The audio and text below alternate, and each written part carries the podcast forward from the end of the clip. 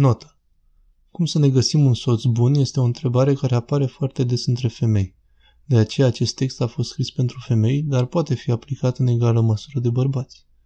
În primul rând, roagă-te să găsești un soț bun. Domnul nostru și Sfânta sa Maică sunt sursa principală de ajutor pentru astfel de chestiuni.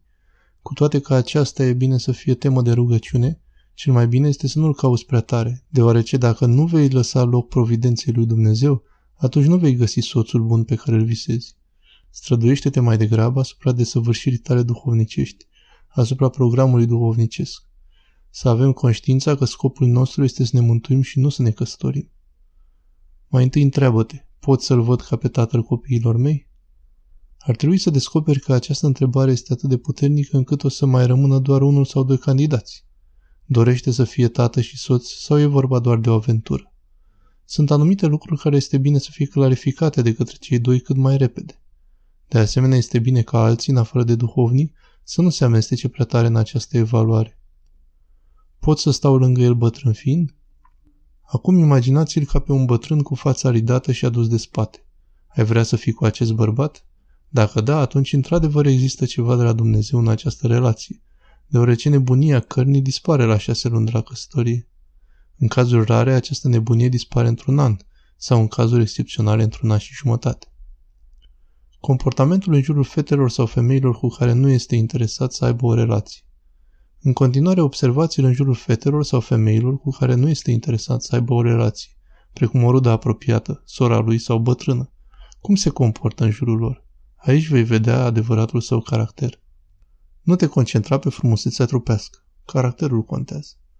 De asemenea, încearcă să nu te concentrezi prea mult pe frumusețea sa trupească, ci mai degrabă pe cineva care te poate conduce mai departe și te poate mângâia sufletește. Desigur, trebuie să poți oferi același lucru pentru el pe termen lung. Caracterul contează. Să fim pregătiți să facem ascultare și răbdare în afară de probleme de păcat. Să fim foarte îngăduitori și ascultători cu celălalt, în afară de probleme de păcat. Dacă nu facem ascultare, nici celălalt nu va face. Dacă însă cădem în păcate, diavolul capătă drepturi și va distruge tot ce e frumos între noi. Punem amândoi pe primul loc persoana celuilalt. Este foarte important dacă celălalt însă și noi care ne dorim un soț, să punem pe primul plan persoana celuilalt, după Dumnezeu, bineînțeles.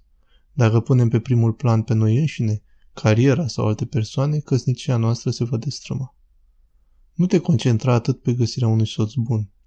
Să nu ne concentrăm atât pe găsirea unui soț bun, pentru că asta o să genereze anxietate și este o dovadă de necredință. Dacă avem încredere în Dumnezeu și în același timp ne concentrăm să devenim o soție bună pentru un posibil viitor soț, atunci vom deveni cu adevărat fericite, indiferent de care va fi voia lui Dumnezeu cu noi. Desigur că nu vom respinge posibilele ocazii, însă îi vom lăsa lui Dumnezeu inițiativa. Să nu uităm că dacă noi nu vom fi cum se cuvine, nici partenerul nu va fi. Aveți interese comune? Este foarte important să aveți interese comune, mai ales pe termen lung. Un sistem de valori cât de cât comun astfel încât să puteți să faceți răbdare unul cu altul și să aveți o bază comună pe care să se dezvolte iubirea. Vedeți aproximativ la fel mântuirea? Viața duhovnicească în biserică. În cele din urmă asigură-te că este cineva care încearcă să ducă o viață duhovnicească în biserică, adică este cineva care luptă pentru a-și depăși patimile și a-și corecta defectele, indiferent de cât de mari sau mici ar fi acestea. Asigură-te că este cineva care este un creștin adevărat. E nevoie însă de ceva timp ca să aflăm acest lucru. Să nu exagerăm însă cu testarea, nici ca timp și nici ca intensitate, pentru că nici noi nu suntem perfecțiunea ce ne place să credem.